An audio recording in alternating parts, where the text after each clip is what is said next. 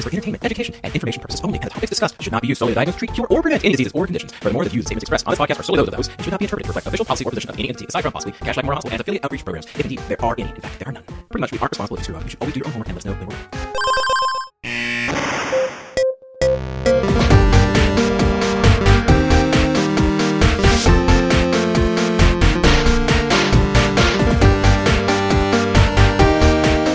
Welcome back to the Curbsiders, and Stuart is not here tonight again, Paul. But uh, we'll, Well, we'll get hello, by. Matt. There we go. How'd that feel? Felt great. Felt great. Great. Good I stuff. was still talking when you said it, so it kind of feels like Stuart's here, but you know. uh, and with us tonight, Paul, is returning co-host Dr. Justin Lee Berk.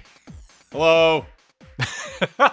Paul, before we start talking about the specifics of tonight's show, can you remind people what it is we generally do on the Curbsiders? Delighted to, as always, Matt. We are the internal medicine podcast, and we use expert interviews to bring you clinical pearls and practice changing knowledge. Uh, we often spend the first portion of the show getting to know our guests a little bit and hearing what they do to decompress. But if that kind of thing you find less helpful, you, I guess you could skip ahead if you wanted to, and you can look at the timestamps in the show notes to do so. Justin, why don't you why don't you tell the audience a little bit about the show tonight? And uh, I think we we had forgotten some information that we wanted to uh, insert into the show at this point. Sure. So we have a, a great show tonight on sickle cell disease, the primary care of patients with sickle cell disease, and addressing all of the complications um, as they arise in the hospital, a good portion of them. Um, one of the things that we talk about is the uh, genetics of sickle cell disease. And so a quick review of the structure of hemoglobin. We're all born with two hemoglobin genes. The typical hemoglobin genes are A and A, which is what you typically find in a healthy patient. Of note, when you are first born, one of the hemoglobin genes is F or fetal hemoglobin, which we talk about later in the setting of hydroxyurea. There are other hemoglobinopathies or changes in these genes uh, that can be found in beta thalassemia, alpha thalassemia. You can have hemoglobin C um, trait, or in the case of uh, tonight's episode, we'll talk about the S gene, um, where the SS uh, mutations are what make up sickle cell disease. The S mutation with a normal A make up sickle cell trait, and then you can also have other uh, genes, uh, genotypes of sickle cell disease that we'll talk about throughout the show. I think that's a great overview. Thank you, Justin. I, I, I certainly needed that overview. So the could audience use that about two hours ago.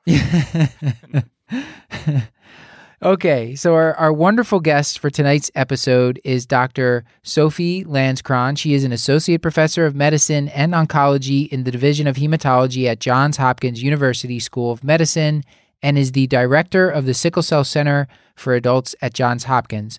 It delivers state of the art multidisciplinary care to over 500 patients. She is internationally recognized for her pioneering research on the optimal care and management of patients with sickle cell disease. She has served on the National Institutes of Health expert panel in the management of sickle cell disease and serves on the American Society for Hematology sickle cell guideline panel.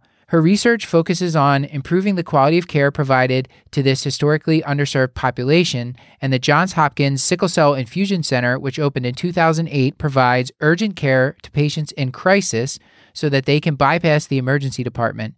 This remarkable innovation has led to numerous, numerous improvements, including decreases in admissions, 30 day readmissions, and most importantly, rapid relief of pain in a patient centered environment.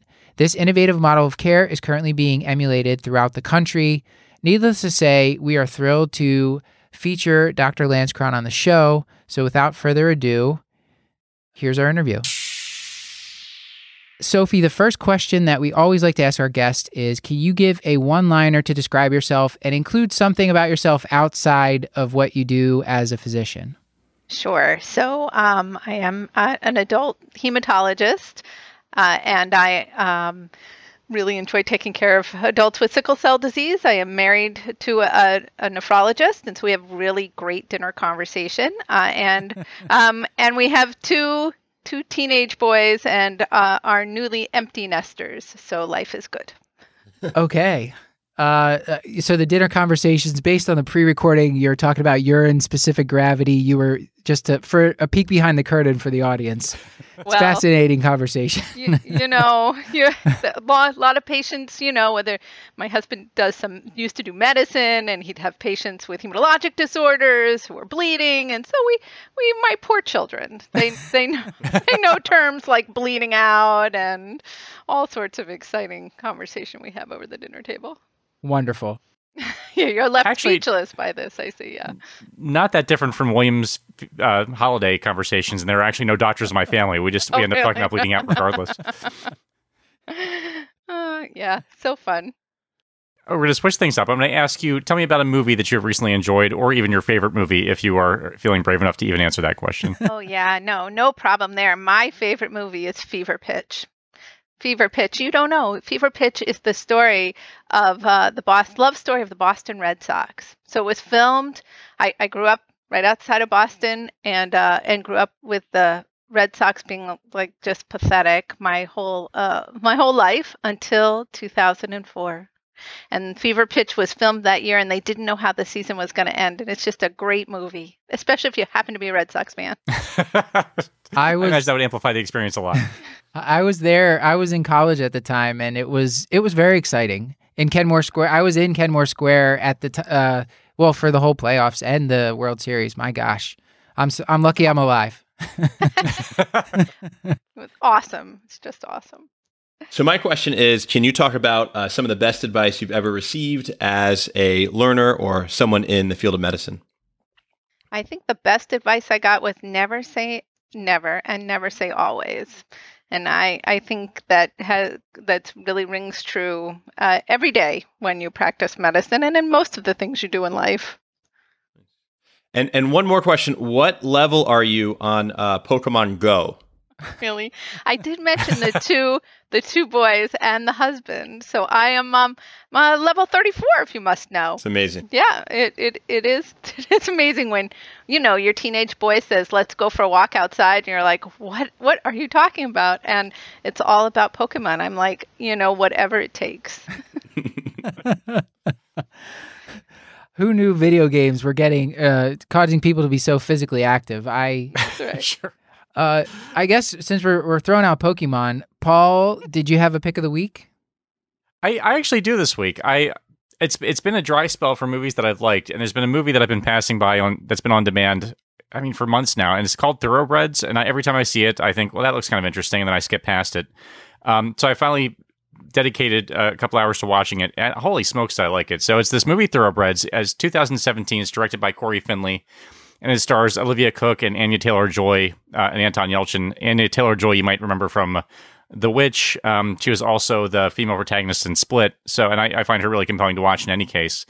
But it's basically about two friends, one of whom is an absolute sociopath, but also the most likable character in the movie, and how they um they end up sort of plotting to kill the other friend's stepfather, uh, and how they sort of um, interact with a, a drug dealer played by Anton Yelchin to help to help facilitate that. And it's I don't know, it's a really remarkable movie. I can't believe it's it's uh, it's a debut feature because it's funny at times. The last scene where literally nothing happens as a static frame is one of the most suspenseful things I've ever seen. It's just it's so it's it's sort of touching and uh, suspenseful and funny and really dark. Um, so it just kind of checks all the boxes off for me. So if you have if you haven't seen Thoroughbreds and you've enjoyed any of my movie recommendations, I, I'll throw that one out there. The 0.01 percent of our audience who is uh, watching. yep. There's that one guy in Poughkeepsie. I did- those my recommendations. I did see the trailer for that, Paul. It, it looked really good. That's the kind of thing that my wife would never, ever in a million years watch with me. I can only get her to watch romantic comedies. So, Sophie, Fever Pitch, she would definitely watch that. There you go. me. I'm telling you, an excellent film. Justin, did you have a pick before we get into the main topic? Sure, yeah, I'll do a quick one. Um, there's a book I read not that long ago called Indefensible by David Feige. He's a uh, public defense attorney in like the Bronx, I think.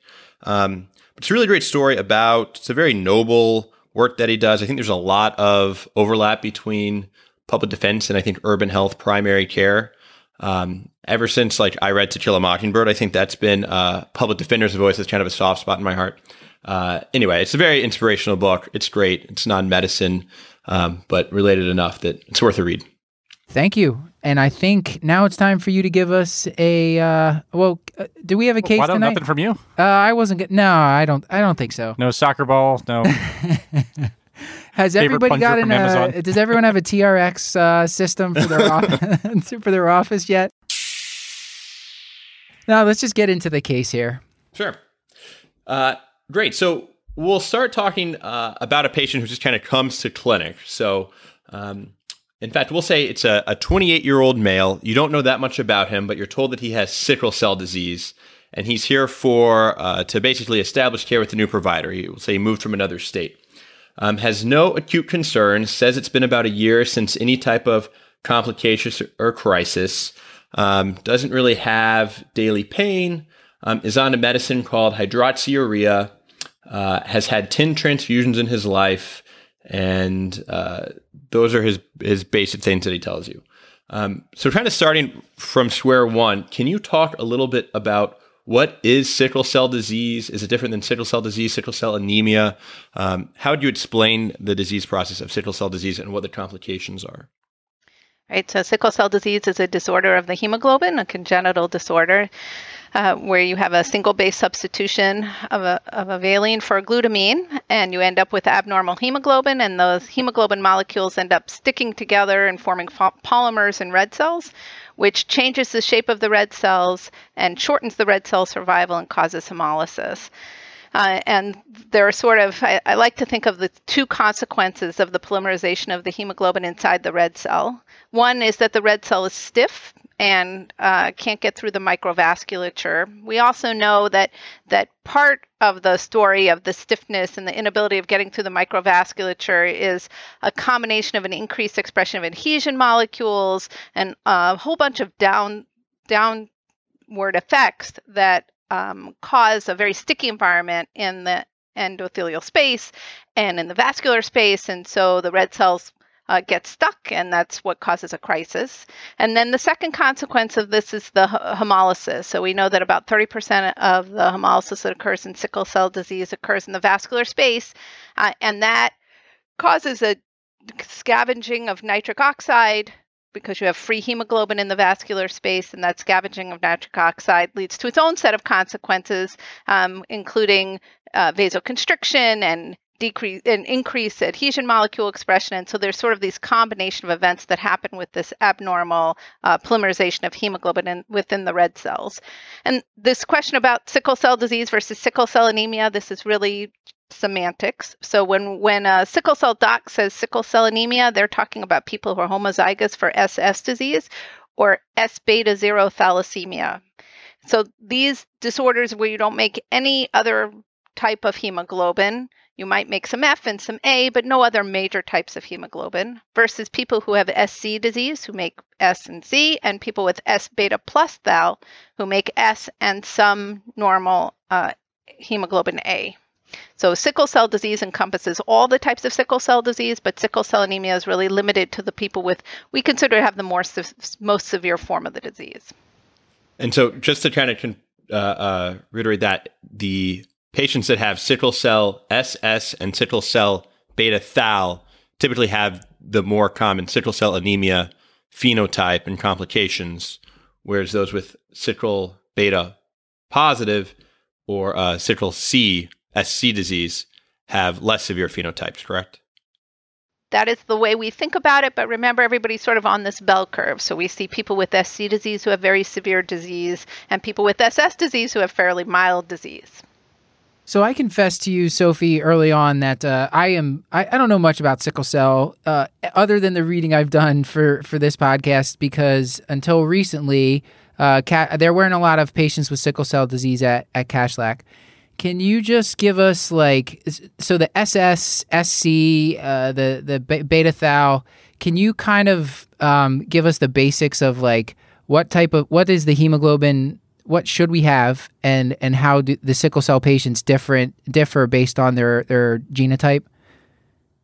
Right. So we should all have hemoglobin A, um, and people with sickle trait make some sickle hemoglobin and some A hemoglobin A. And it's really important to be able to recognize what that looks like on a on a hemoglobin electrophoresis or actually at HPLC, um, to see that quantifies how much hemoglobin you make. So if you have sickle trait, you will make 40% S and 60% A. If you have SS, then the majority of your hemoglobin is going to be sickle, so somewhere 80 90% will be sickle, and then you'll have some F and some A2 mixed in there, but most of it is going to be sickle hemoglobin. If you have sickle beta zero thal, that means on one gene you're making sickle hemoglobin, and because it's a beta null mutation, that means that that other gene doesn't make anything. So you just have the hemoglobin from the one one gene, so you make just sickle hemoglobin. If you have sickle beta plus thal, then you make sickle from one gene, and because it's a beta plus mutation, that means it works somewhat, and you make a varying amount of hemoglobin A. And it's really important to be able to recognize that someone who has sickle beta plus thal will have 40% A and 60% S. And you, would be surprised how many times people mess that up and tell people that they have trait or that people who have have trait have disease and people get very confused. And finally, SC disease means you make about half S and half C because you have a C mutation in one gene and an S mutation in the other gene. And there are some minor other minor other genotypes of, that manifest as sickle cell disease, but those are really the most common ones we see. And this, sorry, just because I'm not a smart person, but this sounds like a really important point is the difference.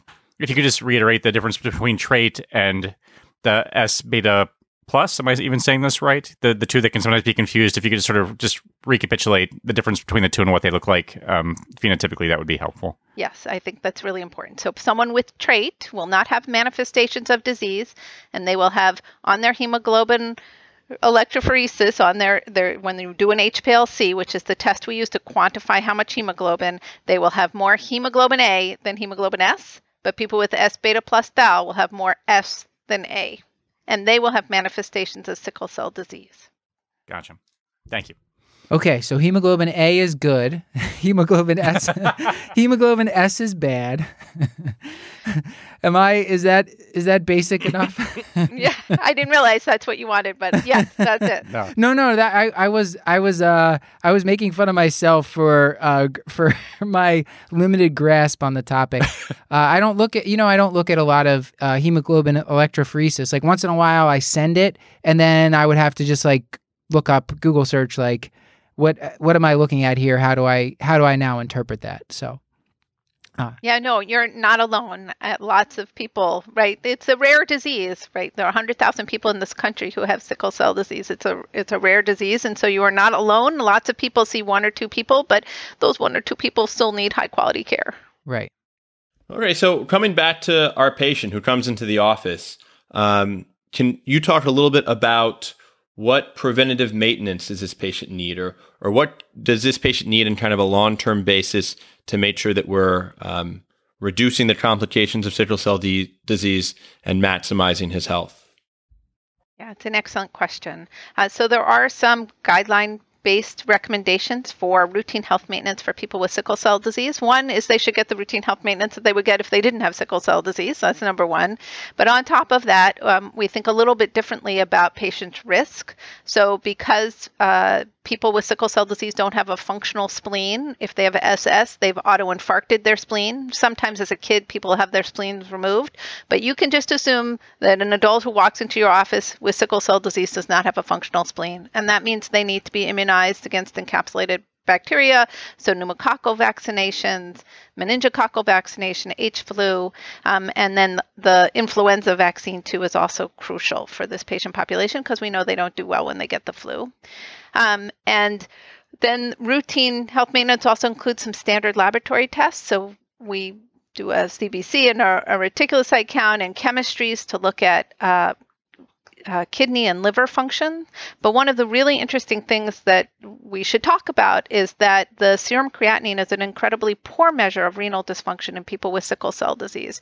So the renal medulla is the most hypoxic part of the body, and so the kidney is the one of the earliest affected organs in this disease. So kids can't concentrate their urine; they have hyposthenuria, um, and then as people age, they they and as children they have hyperfiltration and they hypersecrete creatinine into their urine. So we expect their creatinines to be quite low. So it's a really poor measure of overall renal dysfunction. As when you start to see the creatinine rise, that means they've lost a significant amount of their renal function. And so the recommendation is to screen looking either for proteinuria or, or microalbuminuria. There's still up in the air about which one's the best test on an annual basis. Uh, to see if there's evidence that they're spilling protein, which is a, an early sign of renal disease. Go ahead. In addition, we we recommend uh, we every patient is also it's a sickle cell disease that can affect every organ in the body. Um, annual eye exams looking for signs of retinal disease, which increases the risk of vision loss, is also an additional recommendation for this patient population. Not that you have a sense at our level, which is incredibly basic, it sounds like, and I, I, won't speak for Justin, but do you mind just even at, if we can get to the very beginning with this patient presents to the office for the first time? what sort of history is important to ask about their disease. So the preventive stuff's helpful, but I notice, you know, we talk about triggers and, and uh, pain crises, but like, is, is, there anything that is really historically important that we should be getting out at that initial visit for a first time patient uh, presenting with sickle cell disease? Yeah. So you, so when I meet a patient for the first time, I sort of the the first and key thing I I ask them after I find out at what age they were diagnosed, which now because there's newborn screening, most people are diagnosed at birth. Um, I ask them what a typical crisis is like. I think it's really important for me to understand and for them to get a feel for one, I, I know what I'm talking about, but also that that we get a sense of what a what a typical crisis is like because when a patient presents it's an atypical crisis that's a warning sign that something bad might be going on that you really have to think about. So i talk to them about what a typical crisis is like for them where they have pain. I also ask them what works for them when they're having pain whether they're treating themselves at home or when they're coming into the emergency room. Because that's useful when they come into the emergency room or into our infusion clinic so I know what to treat them with. So those are the first key things I talk to them about. I talk to them about whether or not they have chronic everyday pain because that also changes our management and changes how we think about things. And then to talk to them about what complications they've had. So I run through the most common ones, whether they've had leg ulcers, whether they know they have proteinuria, whether they've had a stroke, whether they've had acute chest syndrome, uh, whether they've had blood clots. All of those things are really important in thinking about how to manage them in the future. Another crucial thing we talk about is their transfusion history. So I want to know uh, how many units of blood they've had in the past because getting over 20, 30, 40, 50 units of blood suggests that they might be at risk for iron overload. And then I ask them whether or not they've, they've anyone's ever had trouble finding blood for them or if they know they have anti- any antibodies because patients who get transfused are at risk for developing antibodies to other people's uh, blood. And it's really important to know that because you may not pick it up on a type and screen that day. That was a great question, Paul. I'm glad you. Uh, I'm glad you thought to ask that. So this gentleman if he's coming in telling you he has hemoglobin SS, do you do you take that as face value? Or a new patient coming into the any system, would you retest them with a hemoglobin electrophoresis and the HPLC? Yeah, so if I don't have the test, I will repeat it because um, often patients don't know exactly what they have, mm-hmm. um, and and it's useful for me to make sure that I've confirmed the correct diagnosis. That that just seems to be something that I've seen in practice where uh, p- people people documented in the chart what type the what what is the patient's genotype, and uh, patients may or may not understand that themselves, and they might they might say they might kind of tell you they have SS, but maybe they really have something less severe, or they just have trait, which I've also seen. So Right. And I feel like there's a rich oral history of trait, especially that just gets carried on in perpetuity without any kind of testing or confirmation. Like we just take it on, on face value. Yes. Met a woman a few weeks ago who uh, said, uh, uh, "My brother had sickle cell disease. I had trait. I have trait. She didn't have trait. She had disease, uh, and just no one had ever bothered sending the test, and she did. She had disease, and you don't see that as much anymore because starting really in the 1980s, newborn screening started. But when you're meeting a 40, 50, or 60 year old person, it is highly possible that they have never been tested. Oh my gosh, I'm having palpitations.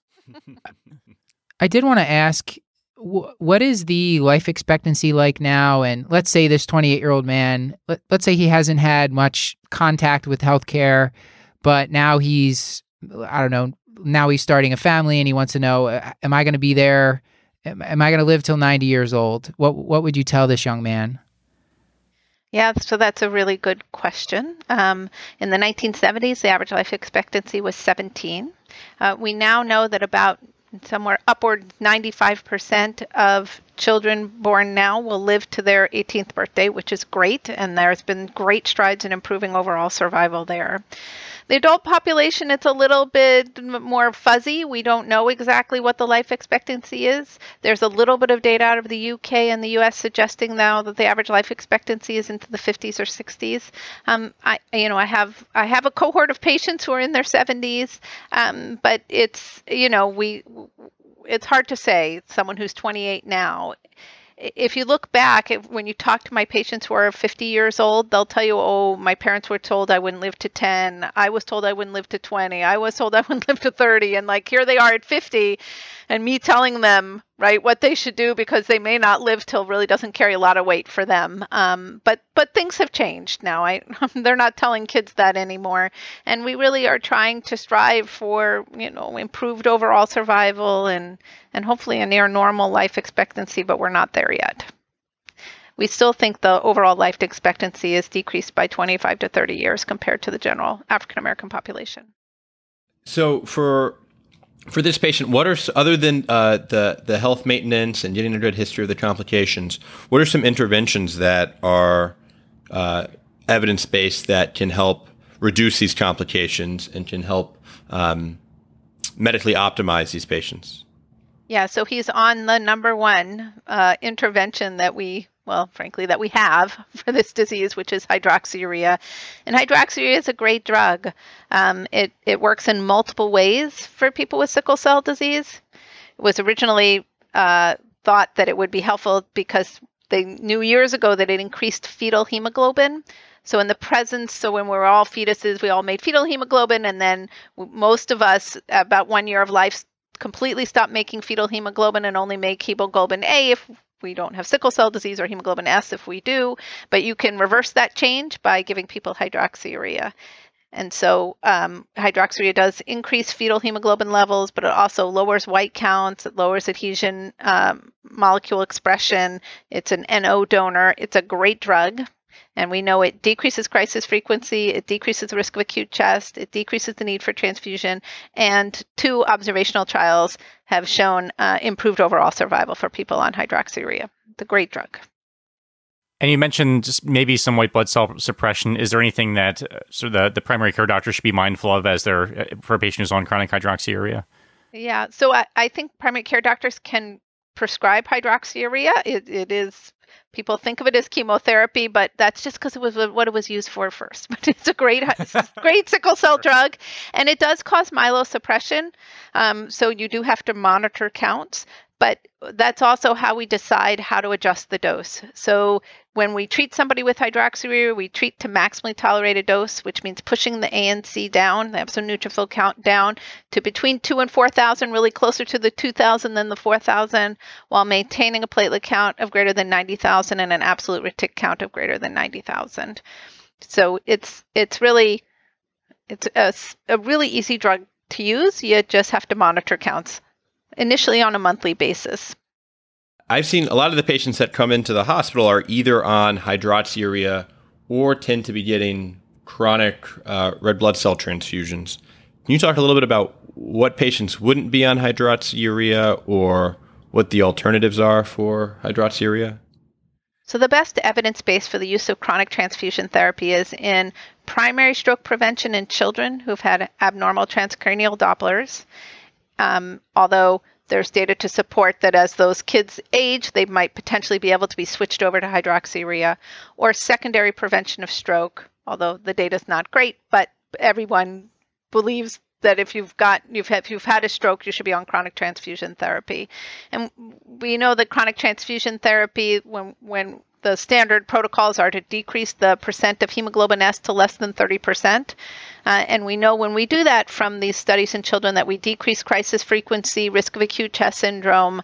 Um, I, you know, have patients who've been on chronic transfusion therapy since they were two years old. They're now in their 30s and 40s, and they don't know what a crisis is. So it's a very effective therapy, but obviously it requires a, you know, a lot of involvement in the healthcare system, exposure to blood products, and so it's not often patients' first choice when it comes to therapy hydroxyurea is indicated most clearly in the data that is there to support its use in people with sickle cell anemia and not necessarily in people who have the variant genotypes. So, patients with variant genotypes who have frequent crises, we don't have great therapies to offer, and so that's often the time in which I'll use chronic transfusion therapy or in patients who have failed hydroxyurea therapy. So, it sounds like if they've had history of stroke, if they have failed hydroxyurea therapy, or if there's another variant, are a lot of the if a patient came in on chronic red blood cell transfusions, uh, uh, most likely it's one of those three things that have occurred. Correct. I have to say, practicing adult medicine, I, I don't I, I was not really aware of this practice until I was reviewing for this for this interview. I, I didn't I, I haven't seen it done a lot. I guess the logistics of it just seem like it would be very challenging if someone's getting transfused every couple weeks and you're you're monitoring their hemoglobin S levels. It, it, it seems the logistics would be really challenging there. And and can you just also speak a little bit about the? I, I know it's not as much uh, the transcranial Doppler um, and what they actually see on that. So it's flow rates when they do the transcranial Doppler. So very fast flow rates suggest an increased risk of stroke. And so the STOP trials, so were STOP 1 and STOP 2 trials in children demonstrated that if you use this as a screening test and people with high values, you put them on chronic transfusion therapy, you could really decrease significantly their risk of having a stroke subsequent trials have shown that as long as you haven't had a stroke, if you can potentially switch those kids to hydroxyurea at some point, um, potentially 18 months, at least 18 months after they've been on chronic transfusion therapy. But it, it's a useful screening test in children. Adult skulls are too thick, and so we can't use transcranial Dopplers, uh, and so we don't, we can't predict who's going to have a stroke or not, unfortunately. And I think, if you don't mind, and we don't have to spend a whole ton of time on this, but would you mind just sort of touching on uh, the potential complications of, of folks who are on chronic blood transfusions? Sure. So there are two ways we do chronic blood transfusions. One is simple transfusions, which means we just give someone two units of blood once a month um, to decrease their percent S and bring up their hemoglobin some. Uh, the risks associated with that are exposure to blood products, so there's some infectious risks, but those are pretty small. Um, you can develop antibodies to other people's red cells, um, so people should get red cells that are phenotypically matched. Um, and the, then the, the most common side effect we see that's the most concerning is iron overload, which can happen with hmm. simple transfusions, right? Because the only way you really can get rid of blood is by bleeding. And so you're just adding iron, iron, iron on. Um, and so when people have problems with iron overload, um, we that's often a time when we'll switch them to exchange transfusions, which is another way of doing doing transfusions where you hook someone to a machine, you remove their blood, you put in blood that has normal hemoglobin in it. Um, that often uses requires a large access device, so it, it is a little a little bit more invasive of a procedure. But um, if if done in sort of the best environment where patients are coming in with a hemoglobin of 10 and leaving with a hemoglobin of 10, it actually is a bit of a net negative iron load, and you can actually make people iron deficient on chronic exchange transfusions. Oh, interesting. Yeah, so we will sometimes, in people who are on simples and are iron overloaded, we will switch them over to exchanges. And people with variant hemoglobins, uh, the SC folks who need to be on chronic exchanges because they have frequent crises and we don't have a lot of other therapies to offer, they typically have hemoglobins of 10 10 or 11 to begin with, and so we need to to do exchanges because we can't do simple transfusions in them. If you transfuse a patient with sickle cell disease to a hemoglobin that's too high, you can increase viscosity and cause strokes or crisis or other complications. So typically we, we don't like having hemoglobins greater than 10 in people with SS disease and really not above too much above the baseline for people with variant disease. Do you track the ferritin there, and, and, and if so, how often? What what can we be looking out for um, as generalists? Yeah, so we do check ferritins monthly, but you got to be mindful that unlike beta thal patients who who get transfused because they don't make blood, people who have uh, beta thal major, um, where ferritin is a, a better test for iron overload than it is in sickle cell disease because ferritin is an acute phase reactant. It doesn't necessarily correlate very well. We do follow it mon- monthly. We don't get really excited when it leaps up, um, but we follow trends. Uh, annually, we will do MRIs. There are special kinds of MRIs that you can do that can give you the iron quantification, how much iron is in the liver and how much is in the heart. And so we will do that on an annual or semi annual basis to assess iron overload. I have never heard of that before. That is uh, okay. Learning a lot here. I, I did, you know, and something else that I saw that I was just really alarmed at is the uh, so the the New England Journal had this review in 2017 and they just had these like just the body and every system and just kind of labeling like all, how all the systems are affected and one of them was cognitive impairment and the, the silent cerebral infarctions clinically is that a huge problem for these these pe- people in their 20s 30s 40s do you do you see that a lot clinically we do, and it is a huge problem. We know 30% of kids will have silent cerebral infarcts, and there's just like not a lot of data in adult populations. But to assume one that the that that people don't live with those the damage done in childhood for their whole lives is unrealistic.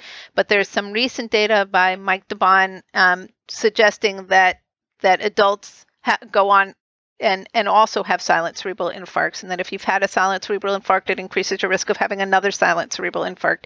And so i do think this is really important. And people right people often say this is a frustration frustrating population to take care of um, and they're you know dealing with chronic pain is, is problematic. But another aspect of this is this neurocognitive dysfunction. You tell a patient to do something and they're not doing anything you want them to do and you don't don't quite get why. Those are the people who need to be tested for neurocognitive dysfunction. It's it's pretty pretty common. I just never thought of that because uh, it, it's definitely where I practice. These patients are on opioids. A lot of the times, these patients are very forthcoming. They're they're smoking smoking marijuana. Is that affecting their their cognition as well? Uh, Paul, we've talked about this on prior shows. I know we we have a and the answer is who knows. the answer is who knows. But I never really thought that this is um, these patients have this just like kind of like very premature cog- could have this premature cognitive impairment based on on the insults to their vasculature. It just it just hadn't occurred to me. Yeah, I, I think we need to be more mindful about this and really think about it. So, right, those patients who you're just incredibly frustrated with um, for lots of different reasons probably have a lot of cognitive dysfunction, and it's a lot of executive function. So, you if you're just trying to have a regular conversation, you might not pick up on it at all. But if you delve just a little bit deeper, you will discover that there are a lot of issues. Interesting. And so, if you have access or ready access to neuropsychological testing, that's something you have a fairly low threshold to refer patients for. Yes. Yeah, might I, I just like it might even it seems like it might even be something that could improve the physician patient relationship if you're just like you yeah. you could have more insight into the behaviors you're seeing or you could provide you could meet them where they're at more than you would if you you know if you were ignoring the fact that that existed yeah, absolutely. I think that it is really important, it, and it really helps the the physician or the provider understand where the patient's coming from. So we're we're sort of moving towards this. Uh, we have a couple cases of acute complications of sickle cell, but with this young man, we we just mentioned opioids. That's a huge issue in this population. Can you tell us what are your thoughts on you know, how does the sickle cell population tie into the opioid crisis and do they get opioid use disorder? Um, so I think they do get opioid use disorder, although some others of, of my colleagues would argue with me. I, I, think there's some key things to keep in mind. If you're sitting in an emergency room somewhere and a patient rolls through the door, it is not your job to figure out whether this is a crisis or chronic pain or real pain. It's really right. None of us. I, I, I work with a great psychiatrist um, who's really works with our sickle population, and he's like, it just right believing or not believing this is not part of the story here. It's the question is what's the most appropriate thing to do at this moment. And um, and i think ed providers are in a tough spot. Um, they want to do the right thing and they're torn by by the dangers of opioids and the benefits of opioids. Um, and so what i typically tell our, our frontline docs in the ED is that is that really it's not up to them to it shouldn't be up to them to decide who who needs what and um, and that's a reason that every patient needs a hematologist because every patient should have a patient specific treatment plan when they're rolling through the emergency room. And a patient who doesn't have one, you really can't be the one guessing whether this is a real crisis or not because there is no objective measure of crisis. There just isn't one. Um, and that is part of the struggle here. And so if you're on the front lines, you got to treat um, and, and treat appropriately. Uh, you you would extend that to uh, when when Paul, Justin, and I are working in the hospital. It's not really our job to sort out sort that out. Right. It's really not. I mean, we don't spend time sorting out whether we believe the patient or not. It has nothing to do with it. Well, you know, one, one it's a wasted time and effort because you're never going to figure it out. Um, and and pain, right? Pain is a really a real challenge. And the question is, is what's the best way to manage that pain, right? If a patient is depressed, they're going to have pain because they're depressed, and that aspect of their of their disease has to be managed as well. And so this it really it's complex, and so we have to treat the sickle cell disease and its manifestations, and that means using hydroxyurea or chronic transfusion therapy. And we also have to address the behavioral side of things as well. Um, 10 years ago, a kid like this came rolling through the clinic complaining of chronic pain. I would probably have put them on an opioid. I now, honestly, I, I think a little bit harder about those decisions because after doing this for as long as I've been doing this and seeing the data that's coming out, it, there's no data that chronic opioid use uh, improves quality of life, and there are real questions about its harms. Um, and so we try to be a lot more thoughtful about how we're using opioids. In the acute setting, it's what patients need and should have. Um, in the chronic setting, they, they need doctors who think about or providers who think about what the appropriate way to manage pain is for that for that individual. What can you give us an example of what might be a typical pain regimen for someone like this gentleman uh, who who's not getting admitted to the hospital on a frequent basis? Maybe he gets admitted once a year. What what might his a typical pain regimen look like?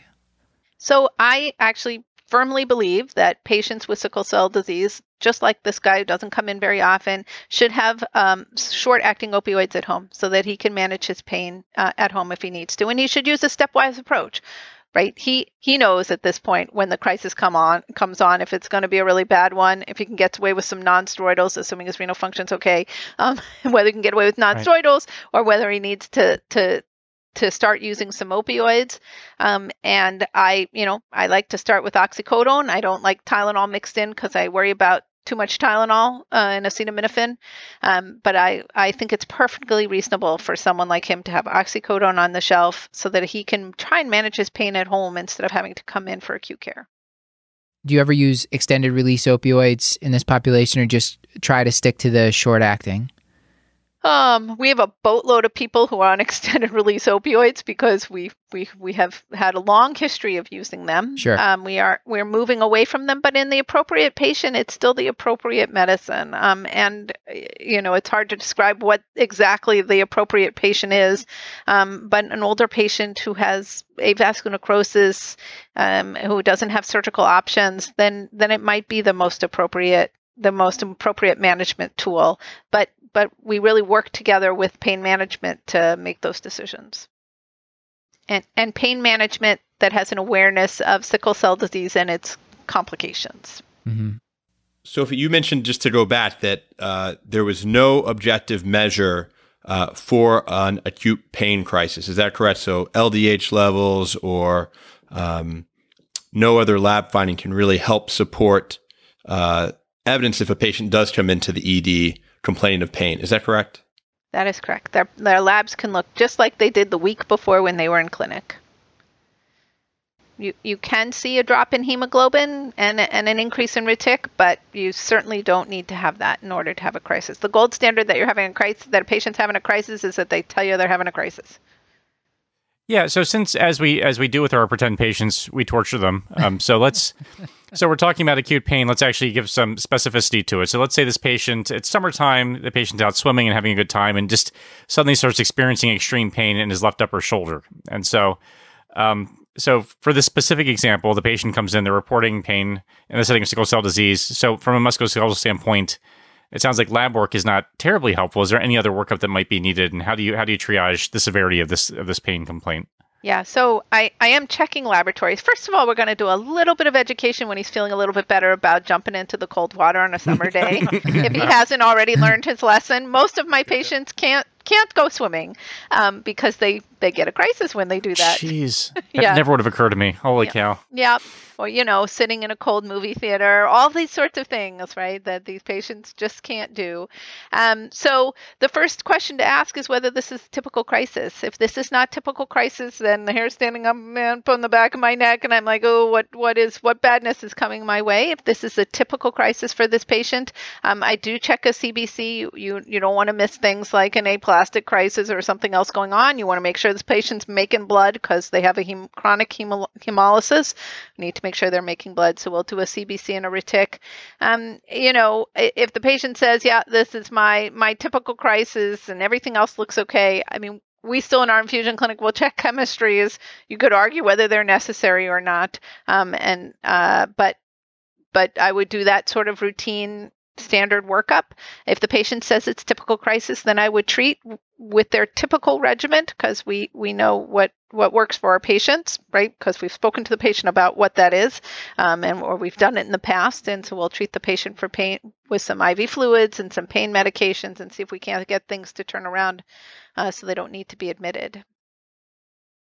And I, I feel like a fool for asking, but I'm just going to go ahead and fire away anyway. How, how helpful is the physical exam in these particular these particular instances? What things are you looking for? Is it you know does it change your management at all, and what kind of things we should be mindful of when actually examining a patient with an acute pain crisis? Yeah, so certainly the vitals, making sure they're not febrile and tachycardic, although often they're tachycardic because they're in pain, but certainly something to be mindful about. Um, their respiratory status, their pulse ox is also key. You want to make sure they're not hypoxic. Uh, and then, yeah, yeah, yeah, physical exam, you're listening to the lungs, listening for any changes, although typically people with acute chest often don't have any lung findings. Um, I try not to torture the patients by doing a detailed exam of the place that hurts, like the Dickens, because that often doesn't help. But you want to visualize it. You want to make sure there's no swelling over the area uh, and that you're not missing something else. One of the key things to remember is that just because you have sickle cell disease does not mean that everything that ever happens to you in your whole life is just sickle cell disease, right? You can get septic arthritis. You can have lots of other things, and so you you do have to keep your differential diagnosis wide uh, until you've really settled that that you know what's going on with these patients. My colleagues would kill me if I don't ask this question. Uh, PCA versus like demand opioids, IV versus oral. Does it matter? Should we even think about that? I, I I've worked in places where that's kind of a fight between the patients and the and the providers, and I, I just wondered what, how do you approach it? So um, no no orals because he has orals at home. If those had worked, we, he wouldn't be there in front of you. So we, we move right to parenteral opioids. Um, we have an infusion clinic, so up front we're going to bolus. Everyone should get bolused initially uh, because it, even with a PCA it takes a while. Um, and there's there's not great data, but there's a little bit of data that suggests, for at least for hospitalized patients, that PCAs are better than bolus therapy. And when you think about the half life of IV dilaudid, giving bolus really doesn't make sense. The PCA makes a lot more sense um, when you're using these short acting opioids uh, versus using uh, using bolus therapy. So our preference and actually our, our policy is that patients who are admitted to the hospital go on a PCA. Um, and you know the, the you can start a PCA in the morning and then um, and then leave your patient and round on them again the next morning and that is not the effective use of a PCA right? You want to come back a few hours later and make sure it's working and lots of patients complain about PCAs when when they get ignored once they're on them and so you need to do that every three or four hours assessment make sure it's working make adjustments. I think the real key when a patient gets admitted for a vaso-occlusive crisis is maximizing that pain management within the first 24 hours because if you can really get things to settle down. Uh, my, my typical approach is aggressive the first 24 hours. They're feeling better. I then don't make any changes for 24 to 48 hours, and then I start to talk to them about weaning down. With the PCA, do you have like a formula that you like how do how you adjust uh you go up by 20% or down by like is there is there any science to that or is it all just sort of getting a feel for it? It uh, most of it's getting a feel for it. But the key, the one of the most important things you have to do if you're putting your patient on a PCA is you must calculate the 24-hour dose that they received. So you put someone on 0.3 of of hydromorphone every 10 minutes. You think, well, that's a pretty tiny dose, and then you know, oh, they're on a tiny dose, but you never bother to calculate it, and you discover that they've gotten 50 milligrams of IV dilaudid over the last 24 hours. Right? It's a whopping dose of dilaudid, um, and so you just want to be you you have to check the 24 hours. That's how you know how you're doing. And when you begin to wean, right, patients can push the button more, so you think you've weaned, but you really haven't because they've just pushed the button more. Um, and so you really want to keep track of that. We do find that in patients who don't come in very often, they often need large doses of IV opioids. There's no science around any of this, but sort of lots of my colleagues will note that they need really high doses, um, and they're actually usually pretty with it. Um, but once you get over those first 24 to 48 hours, then they quickly wean themselves uh, down. So it's it's interesting. I I'm worried a l- little less in people who don't come in very often about the amount of opioid, especially in a PCA, which is much safer than just throwing bolus doses on people. Um, and uh, uh, unlike patients who who um, maybe are in the hospital a little bit more and maybe stay a little longer who aren't mm. getting 50 milligrams or more of dilaudid every day, right? At some point, you have to say it's been three or four days of 50 milligrams of dilaudid. If this isn't working, it's not going to work. And those people uh, uh, we think of as being having, having failed opioid therapy, start thinking about other therapies that might be uh, uh that might be helpful, like ketamine or mm. meds like that these patients all get a basal dose and then the demand dosing from the PCA? We rarely use the continuous. We often just give um, a bolus dose. It, it oh, really okay. so, but but you have to really you have to think about the patient who's in front of you. So sure often patients haven't slept because they've waited at home and been miserable for a few days before they come in and they're exhausted. And you really right they have to get sleep to get better. Um, the minute they fall asleep if they're only getting uh, bolus dosing they stop getting bolus dosing because they've slept through their their ability to push the button. And so sometimes we will, will use low dose continuous.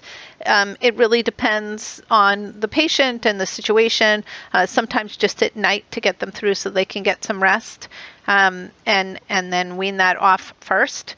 Most of the time, we can get away with just using bolus dosing. Okay, interesting. Thank you. If a patient's on long-acting opioids at home, though, we do continue those. Yeah. Okay. I see. So you continue those, and the bolus, the bolus PCA is on top of that. Right. Very good. One one of the other questions that Justin we had talked about before the retic count uh, reticulocyte count. What's how do you interpret that, and what's the utility of continuously checking it during admissions?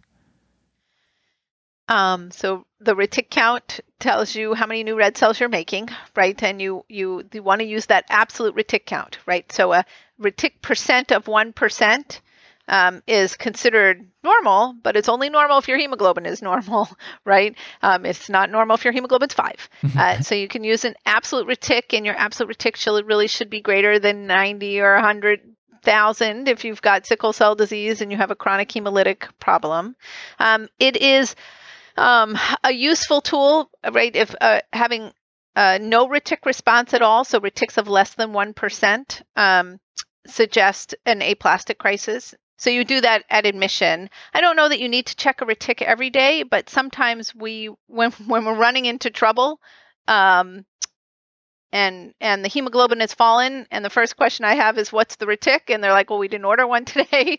so it's a pretty cheap test overall. Um, okay, so you uh, like them? You you? Like I do. I'm a I'm a fan. I am. It's, it's cheap. It's easy.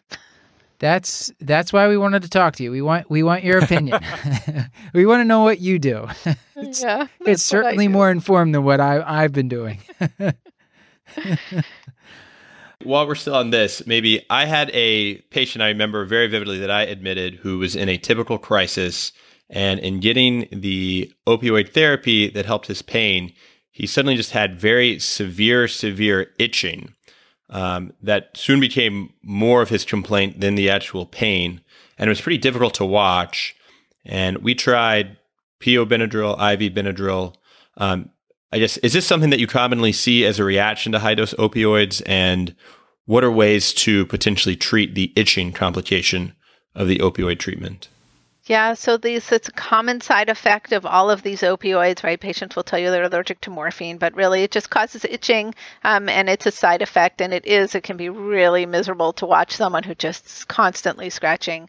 Um, so other than those therapies, we we try to avoid IV uh, Benadryl um, and use oral oral Benadryl, diphenhydramine, um, and Atarax and those sorts of agents. When those don't work, actually, it's been studied in pediatrics. Uh, I don't think in any adult study with sickle cell disease, but putting some uh, Narcan in the PCA actually can really help decrease the itching and some of the other side effects of the opioids. And so it, it I think for the kids in our hospital, at least, it's pretty standard practice that their PCA includes a, a little bit of Narcan, um, and it really helps uh, control the itching.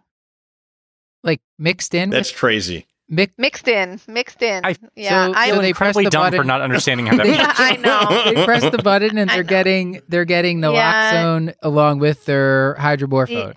Yeah, yeah. Ah. Uh, that is the way it works. So it's a pediatric anesthesiologist at Hopkins who came up with this concoction, um, and it really works. We actually had to use it uh, last week on a patient who was just complaining of terrible itching. Um, we don't use it very often in the adult population, but I know it's pretty common in pediatrics. It's yeah, nuts. it's it's, nuts. the side how? effects. I know. I'm sorry. That's pretty cool. All right, Great. that'll just remain as an unknown. Yeah. I think uh, People are going to listen to this episode and talk about that on rounds, though. That'll be. okay. I think I'm not going to be able to sleep tonight. I think we need to. I, I think we need to get into uh, a bit about acute chest at the end here. I I, di- I was going to ask about the transfusion threshold too. We're kind of going back and forth between the pain complications and and the the hemoglobin here, but I had just asked you about the retic count. Uh, what about the transfusion threshold? Because uh, in the in the articles I was reading, they're talking about keeping the hemoglobin greater than ten. Uh, certainly, at least perioperatively, I routinely see patients drift down to the low sixes, even uh, even high fives before someone transfuses them with an acute crisis, unless they're having like a severe complication like acute chest or something. Can you? How should we approach that? Yeah, so it's a great question. Uh, it is part of the American Society of Hematology's Choosing Wisely campaign that we do not transfuse people just because they're having a crisis. Uh, if you're going to transfuse someone, it should be because they're having a symptomatic anemia. So people always ask me, what's my threshold? I don't really have a threshold. You know, hemoglobins before four, below four make me really anxious. Um, it's really about symptoms um, and symptoms and reticking. So if you've got, if you're more anemic than usual and you are not reticking, you need to be transfused, right? Because people, people have ongoing hemolysis and they're not making new blood. This is a bad combination, and so they need to be transfused. Um, patients who are hypoxic, really people with symptomatic anemia, then that means that their anemia needs to be treated. The perioperative period is a little bit different. We know there's some good, actually, some good studies looking at uh, perioperative transfusions. Um, and the general guideline is that if you have sickle cell anemia, you need to have a hemoglobin of 10. Um, which can be done with simple transfusions or you can be exchange transfused, but really the goal before surgery is a hemoglobin of 10 for people with sickle cell anemia. I think that's that's certainly much more clear than it was, and it, it it's more in line with what I'm seeing. And I'm not seeing a lot of these patients before they go for surgery, so that's probably why I'm I'm seeing the lower hemoglobins in general. So our our friend who was in the clinic um, goes home and is doing well, but then gives you a call about a week later saying that he he feels ill. He took his temperature and it was 102.2. So we were hoping you could give us a little bit of insights into uh, what a fever in a patient with sickle cell disease uh, implies and how to manage that. Yeah, so unlike uh, me, if I got a fever of 102, I'd take some, you know, ibuprofen and uh, and drink lots of fluids and stay home. In uh, his case, he needs to come in and be evaluated um, because he doesn't have a functional spleen. He's at risk for having severe life-threatening infections, and someone needs to lay eyes on him. Probably 102, he's going to buy himself a little hospital stay potentially, um, but right, they he needs to be evaluated. To we flu can be very dangerous in this patient population. Um, obviously, other infectious problems, the development of acute chest syndrome, he has to be evaluated. Does that, that evaluation would that include blood cultures and empiric antibiotics typically? So I would not um, put him on necessarily empiric antibiotics, but I would do the full workup, the labs, check his white count, do blood cultures. If he looks toxic, then I'm going to cover him empirically. But if he sort of looks stable, then I would watch him with if I if I don't have an identifiable source. With the rest of our time here, I would like to talk about acute chest syndrome. Um, we we kind of already did the part one with the fever there. So I guess we can maybe Justin, you can just kind of take it from there, and let's say, let's say we get our basic workup on this guy, and then you can bring us sure. into the case. Sure. So our gentleman is hospitalized for treatment of uh, uh, an acute pain crisis. On the third day in the hospital, uh, he starts to complain of severe chest pain and shortness of breath. His oxygen saturation drops to 92% and is placed on two liters of oxygen by nasal cannula.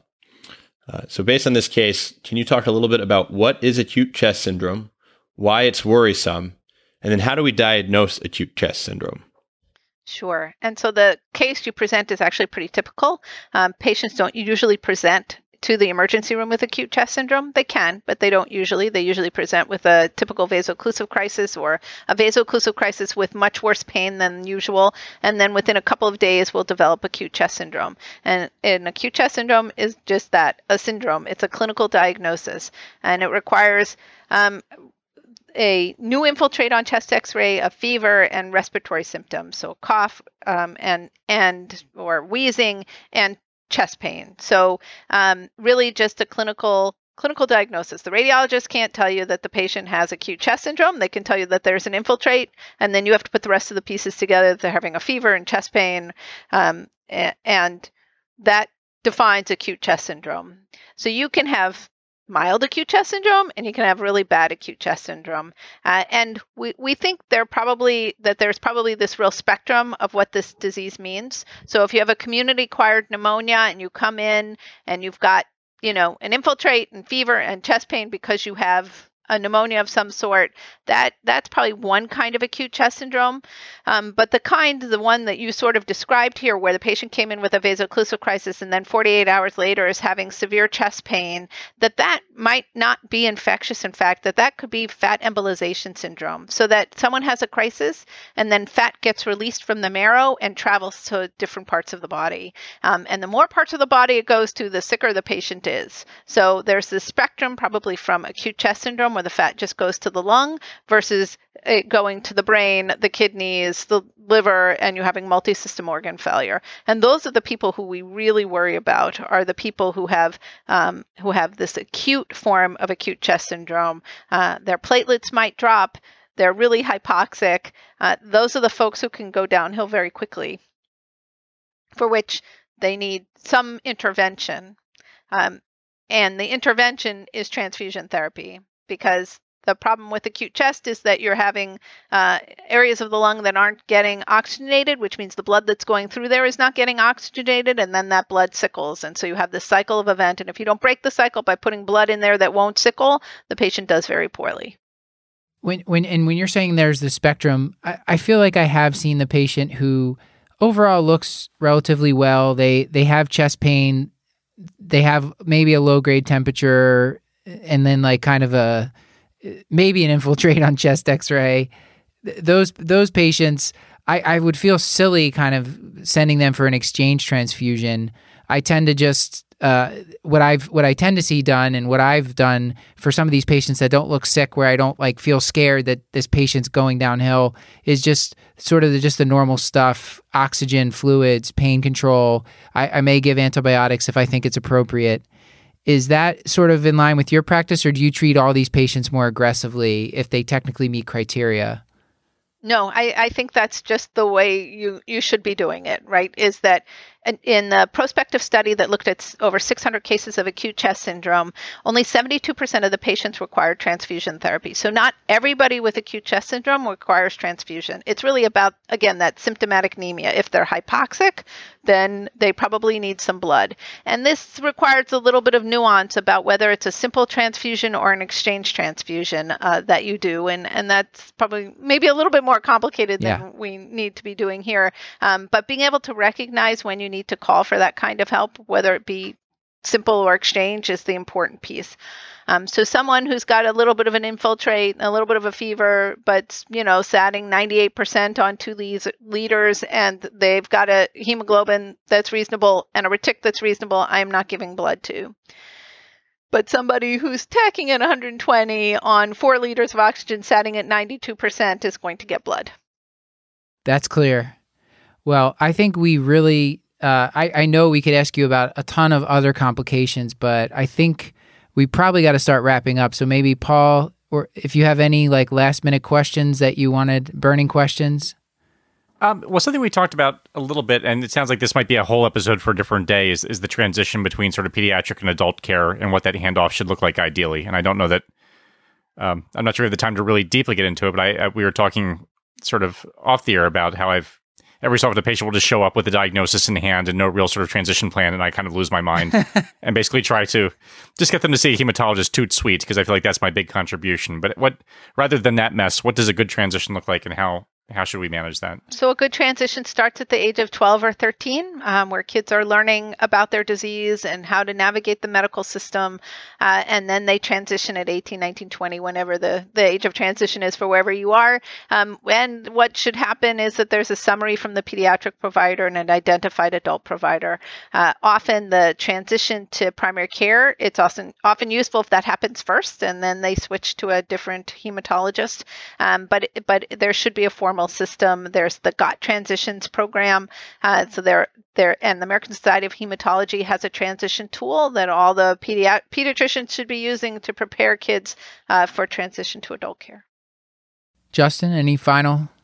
Yeah, I, I have one question because I think, um, if I remember right, the evidence is pretty impressive.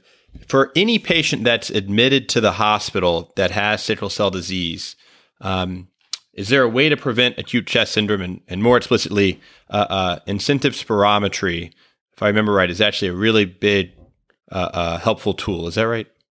Uh, yes, when you say there's a lot of data, you mean there's a lot of data in pediatrics, ah. just where the data is. Fair but enough. it is, and it's good data, and it suggests that it's especially when you're putting at least kids on morphine, if you give them incentive spirometer, you really help, can help prevent acute chest. So everyone should get an incentive spirometer. That's simple enough. I think I can follow that one. Sophie, can you give a couple favorite take home points for the audience? Um, yeah, every every person with sickle cell disease sh- should should have a hematologist, um, and it's really about um, about not making assumptions about these patients when they roll through the door. I really love my clinic. Um, I you, get a very distorted view when you're the inpatient provider or the resident about what it's like to, to, to have sickle cell disease and what, what these patients' lives are like. Um, but you come to my outpatient clinic and you see people who are living their lives, who, um, you know, barely graduated college because every time finals rolled around, the stress caused them to have a crisis. When they, the, you know, a week before their wedding, they had a crisis right before after the wedding no honeymoon because they had a crisis and they've lived their life like that and yet they're still able to function and take care of their families and go to work every day uh, and so they're an incredible group of people uh, and i'm really lucky to have the opportunity to take care of them. And so it really i think every resident should spend time in the outpatient sickle cell clinic to see what what it's really like to take care of this patient population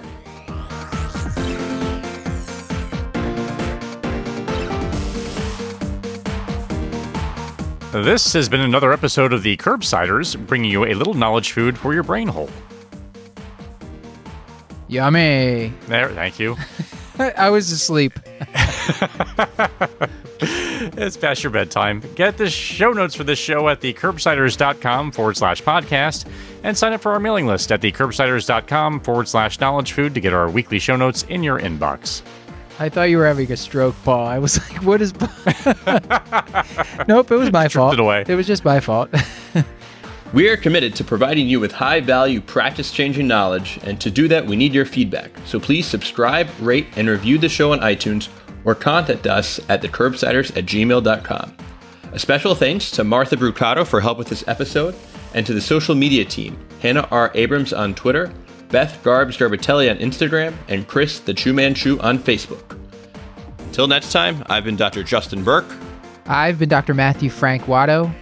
And I remain Dr. Paul Nelson Williams. And goodbye.